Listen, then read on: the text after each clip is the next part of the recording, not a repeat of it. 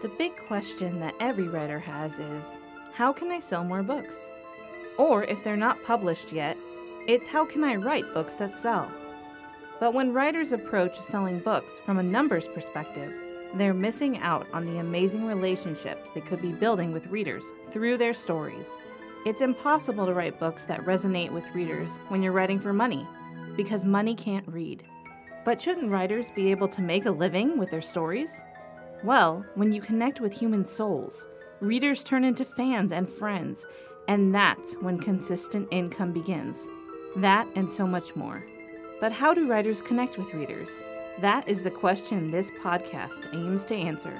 My name is Kristen Spencer, and this is the Expensive Words Podcast.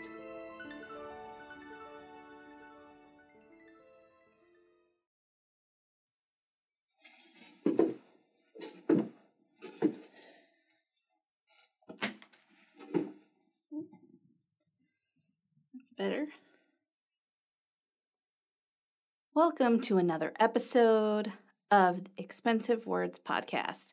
Uh, today we're going to be talking about something that might seem kind of boring if you don't understand why it's important. But uh, I it's one of those things that I've been dealing with all day today. So I thought, why not talk about this now? And today we're going to be discussing the ISBN number or the international, well, that was a redundancy, right? Because I said ISBN number. The International Standard Book Number. Uh, that's like when you say and etc. because etc. the meaning already has the word and included in it. So we don't want to have redundancies. That's one of the things that we edit out. So we're going to talk about that flashy little barcode on the back of every book and why you need one, if you need one, how to get one, and my story for how I finally got enough money to buy 1,000 of them. Sorry, 100 of them. I'm just looking at my list. I only bought 100 of them, and I'm going to tell you why 100 is a good number if you're planning to write several books. Okay, so let's start let's get started with a story. Uh, so, last year, sometime, you know, back before life got super interesting and all this virus funness happened, uh, obviously I'm employing sarcasm there. I don't think that, you know, hundreds of thousands of people dying is fun at all.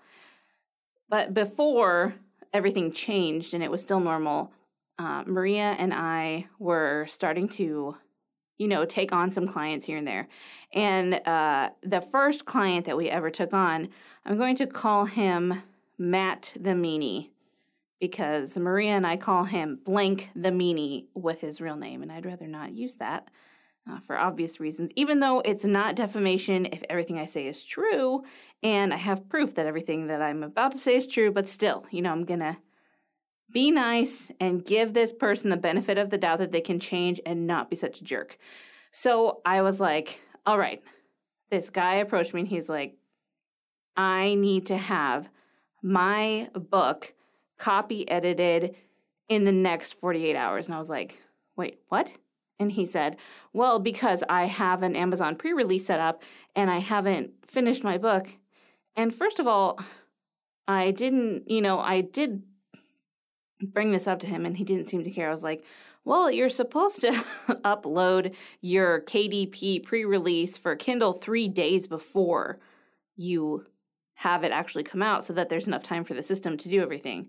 Uh, so, just in case you're wondering if you can upload your book right before your pre release, the answer is no. You need a full 72 hours before that. That's the ideal time. For me, I like to have it at least a week before. Uh, so, you know, he was like in a desperate situation.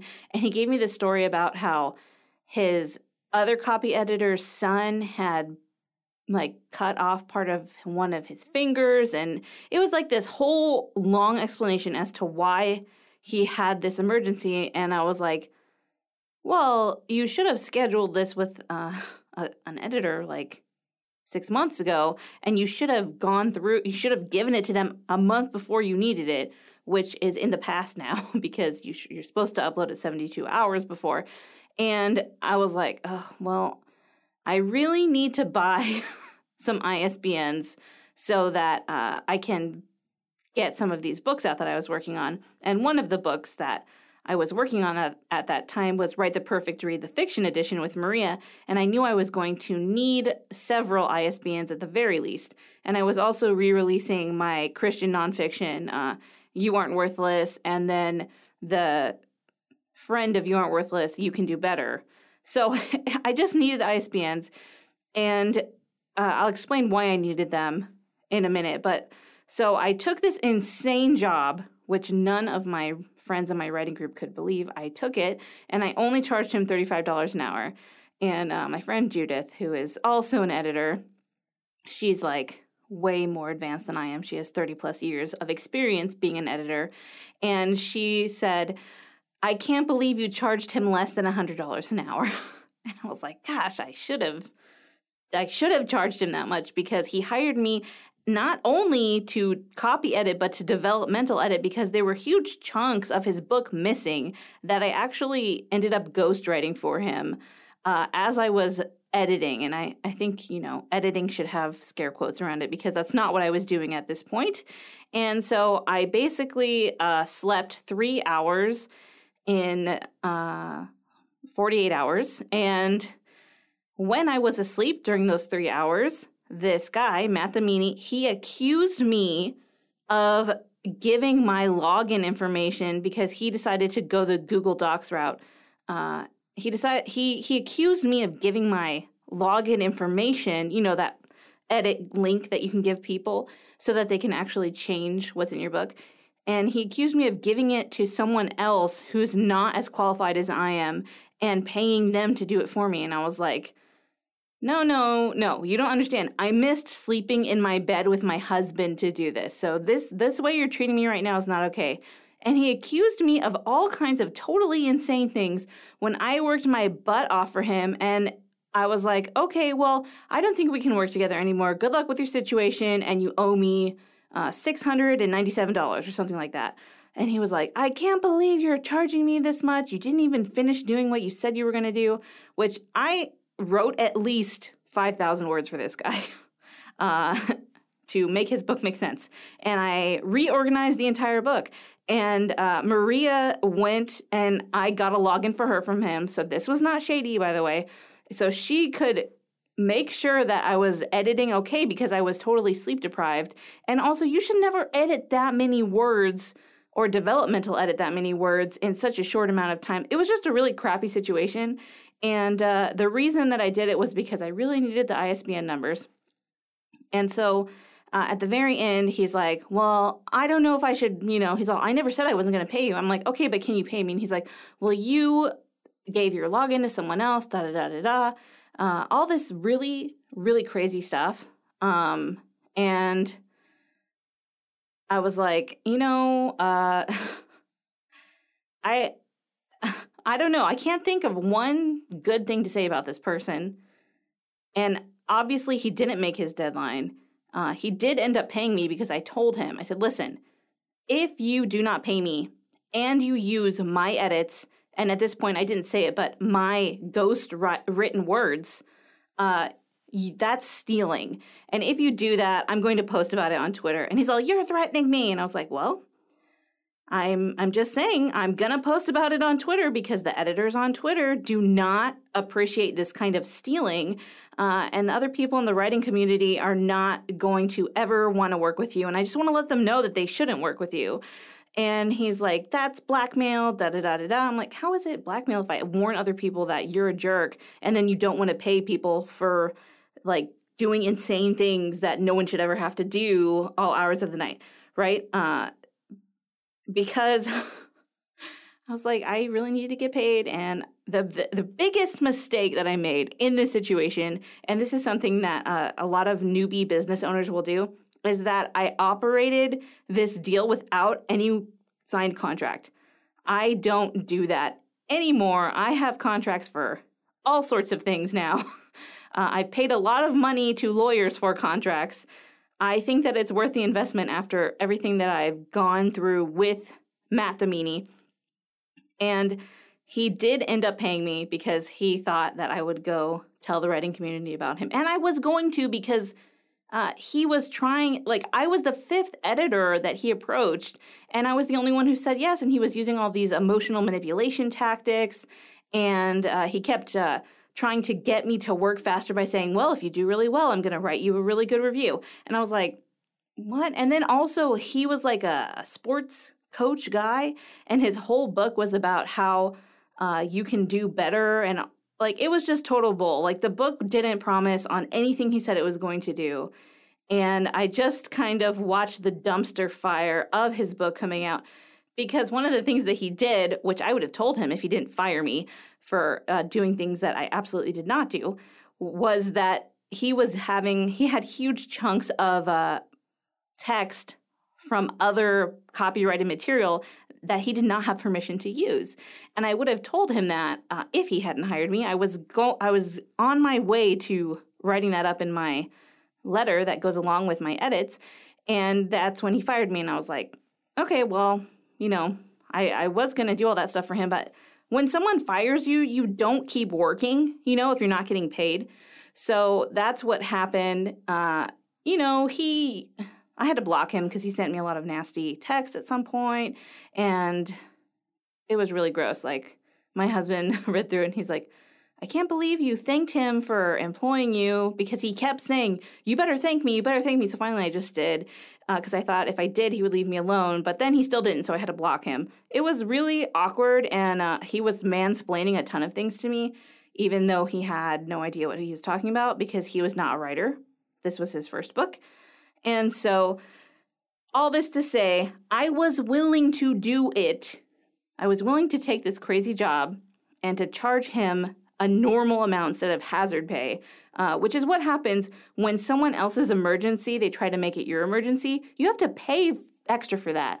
Like, he, he, he should have had to pay for me canceling all my family's plans that weekend when we had free tickets to the air show and then we couldn't go, uh, you know, he should have had to pay me some kind of hazard pay because it wasn't my fault that he planned poorly and that his book wasn't finished, you know, two days before the pre sale went live on Amazon.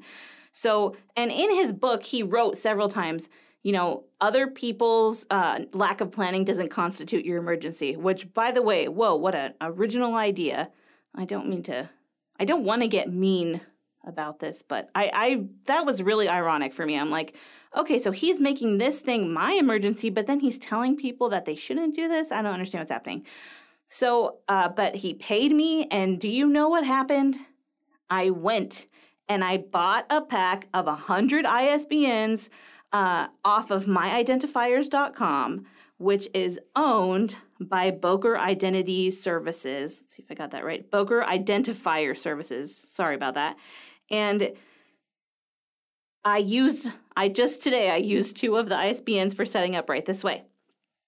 So, long story, why would I subject myself to that uh, insanely abusive editing relationship? Oh, and by the way, did I even mention that while I was editing, he was watching me live and it was really creepy?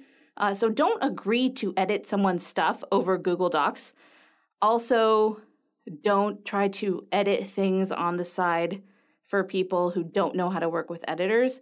And like for my clients who have never worked with an editor before, I give them a document that tells them everything that's going to happen. And one of the things I tell them is, hey, I'm not comfortable working on Google Docs because I don't like people watching me work live and then yelling at me about how they didn't like this one change I made in real time. That really sucks.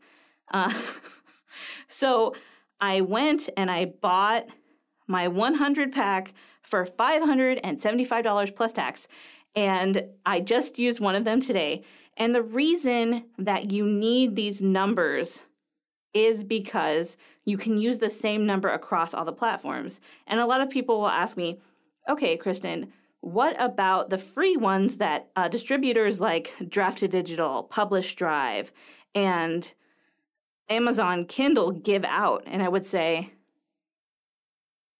if you're not really serious about having a multi platform book, then fine. You pick one of those and do it. But if you want to like do wide distribution, which is what I do, then you should have an ISBN number and you don't just have one ISBN number for all the different forms of your book. And that's why I would say don't buy one ISBN. It's not smart. I did that one time, then I was like smacking my forehead, you know, um, because you have to have an ISBN for every different form that your book takes. So you have to have one for your Kindle, or sorry, not Kindle exclusively. You have to have one for your your uh, EPUB book, your digital version of your book. You have to have one for your paperback. You have to have one for your hardback. You have to have one for your audiobook. So if you're going to, let's say, write, you know, 20 books, you need, and you need five uh, ISBNs per book, then it makes a lot more sense to pay for the 100. I wouldn't buy the 1000 pack, which is $1,500 unless I was like opening a publishing house, which who's to say what I'll do in the future? I would love to do that and have a, a publishing house that specializes in uh, representation because, as you know, that's a passion of mine. It's not like I talk about it a lot on here or anything, right? So, this is how the numbers break down for the Bowker Identifier Services, which is my identity, sorry, myidentifiers.com. That's how that's the place you go to to buy these things. And so if you buy one, it's $125. If you buy 10, it's $295. So let's say you know you're going to write two books in the next 2 years, buy the $295 one. But if you know that you're going to be releasing a ton of books like moi, then you would want to get the 100 pack which is $575 you can see they they make it so that you want to buy a bunch of them uh, because they they're like oh buy them. And they know that most people are not going to use 100 isbns uh, i probably will because i can't help myself i guess. Um, but at some point i will use all of those. Uh, and I like that I don't have to pay for them. Like I paid for them with that one crappy job and now I have enough to write for years. And but I will say this, okay? There's a place on the website where they're like, "Pay for your barcode." Don't do that. You can make one for free. All you have to do is type in free ISBN uh, barcode generator. And I won't point you to one specific website because the websites that do this are changing all the time. And sometimes uh, the websites fall out of use and new ones pop up. So just Google that ISBN uh, barcode generator free, or put the free in front, it doesn't really matter. And you'll be able to find a place to make the barcode that you need. And I will say this if if you are going to have uh, your paperback book on Amazon, and you're working with a designer who's making the file, have them leave the barcode area just a white square because Amazon will automatically put it in there for you. And if you're using one of these free generators, or your designer is using one of the free generators, it's probably not going to fit with Amazon's insane requirements about exactly how the barcode has to look. So I when I'm making my cover files, which I've been working on all day today, I leave uh, a blank white space for my Amazon versions of covers. And then for everything else, I have a barcode from a free barcode generator that I put into, like, for example, Ingram Spark.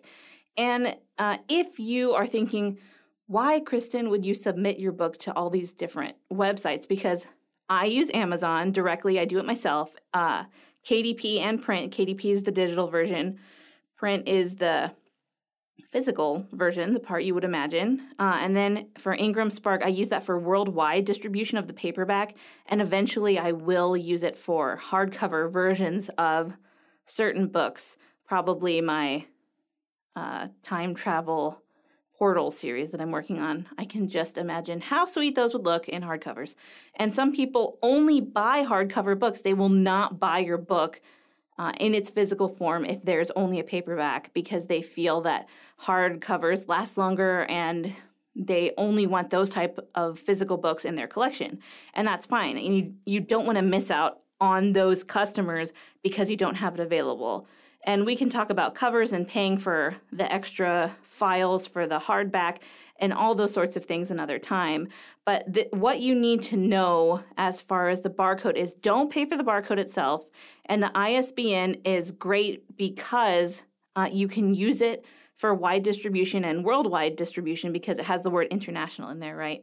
So that's something that you want to do if you're going to be choosing wide distribution. Uh, for me, I want to choose wide distribution and I'm shying away from making Amazon be my only way of making money because their algorithm changes so quickly and their terms of service are always changing and I just don't want them to have that much power over my writing career. So that's why I choose to do this. And that's why this amp this uh, podcast will not be on Amazon's podcasting platform because in order to do that, they required me to sign a terms of service that said that I would never say anything negative about Amazon. And I was like, no, because I need to be honest with my listeners about what's going on in the self publishing world because I'm an indie author. And they didn't want me to be able to do that. And so I didn't feel comfortable pursuing their platform. So the takeaway of this is don't uh, work with Matt the Meanie. Don't use the free ISBN or ASIN numbers. Uh, ASN, ASIN is the number that Amazon will automatically assign to your digital book no matter what. So even if you have an ISBN, they'll still give you an ASIN. And you need to have your own ISBN if you want to do wide dis- distribution and also if you want to get your book in the Library of Congress registered there. So you have to have an actual ISBN to be able to do that. So there are a lot of benefits, but if you're just starting, you know, I wouldn't invest hundreds of dollars in getting an ISBN. You know, you can always switch it over later. Uh, well, you would have to do a relaunch to do that actually. So so it depends. What are your goals for the book? If you just want to have it on Amazon, which is not something I'm comfortable doing because like I said, I don't want them to have that much control over my business, then you don't probably need an ISBN. But remember, you will not be able to get it in the Library of Congress that way, and you won't be able to uh, submit it under the same number with the same information to other sites like Publish Drive, which I use because Apple Books is very difficult to get everything just right for them uh, if you're going to submit it yourself. So I just use Publish Drive now. It's a Hungarian owned company, which I lived in Hungary for a year and a half. So I'm like, yes, of course I'm going to support you. And uh, so that's who I use for like my Barnes and Noble Nook distribution and Google Play distribution. Google Play distribution is tricky. And so uh, if you don't want to get into how to do all those things yourself, Publish Drive will walk you through the process to give them permission to get Google Play to allow your book on their platform because Google Play is tricky, but it's such a wide audience, it would be a shame not to have them have access to your book, you know, those users. So these are all things to think about. Uh, I'll do a whole episode on what wide distribution is and why it's a benefit beyond the very superficial idea that you don't want Amazon in control of all of your business. But if you feel like you want to do more than one distribution, and you, as, if you want your book in libraries, I would definitely get an ISBN number, but not just one because remember it's super expensive. So go for the 10 or go for the 100 pack. And if it takes, you know, one week of doing a crappy job, I would say that in the long run, it's well worth it not to have to worry about that uh, for a long time or in some cases ever again. As always, if you have any questions, feel free to email me. And I hope that this hasn't been super confusing. Uh, and I hope that my painful lesson in not dealing without a contract will help you learn that you should always use contracts with clients to protect yourself against mean people who try to make you cry on the phone. All right, that's it. This has been Kristen on the Expensive Words podcast, pouring out my heart for you, my wonderful listener. If there's any question you want to ask me, if there's anything you want to tell me, you can go to expensivewords.com or you can find me on Instagram at kristen.n.spencer. And I would love to hear your wonderful writing thoughts from your amazing writing brain. Happy writing.